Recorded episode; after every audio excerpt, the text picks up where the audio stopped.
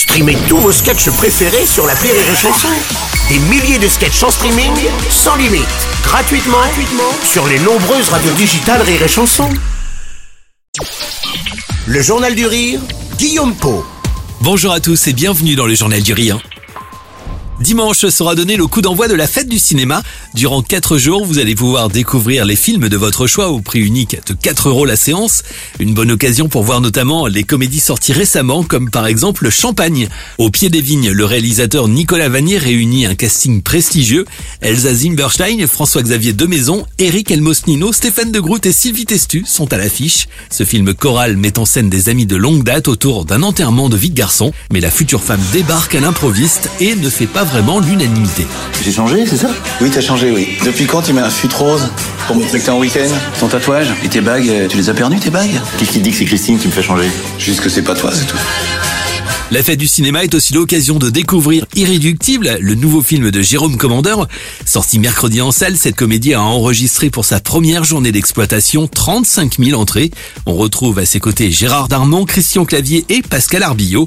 Jérôme Commandeur incarne un fonctionnaire prêt à tout pour garder son poste, mais une inspectrice va le pousser à bout en l'envoyant aux quatre coins du monde. Votre travail consiste à protéger les chercheurs de la station contre les attaques d'ours polaires. Il file direct à l'entrejambe. Lors d'un apéro chez des amis, vous avez jamais eu de chien qui est venu vous renifler la bite? Si, si. Je vous rassure, Fabrice a été très bien recousu. Ils l'ont même un petit peu upgradé.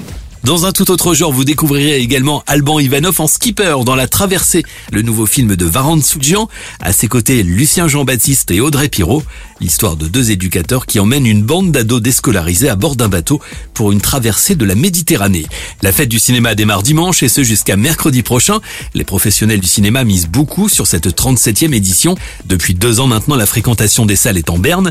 Malgré des films de qualité, le secteur a lui aussi été touché fortement par la Covid. Un sentiment partagé également par Lucien Jean-Baptiste qu'on retrouve dans la traversée. Vous savez, là, on était pendant deux ans fermés les, chez nous, etc. Et euh, le, le cinéma s'était transformé en une espèce de truc qu'on regardait sur nos petites tablettes nos petits portables et d'un seul coup de voir les gens en salle, ce bateau immense, ces, ces, ces, décors magnifiques, la mer et surtout ce moment de communion avec les, les, les, spectateurs dans la salle.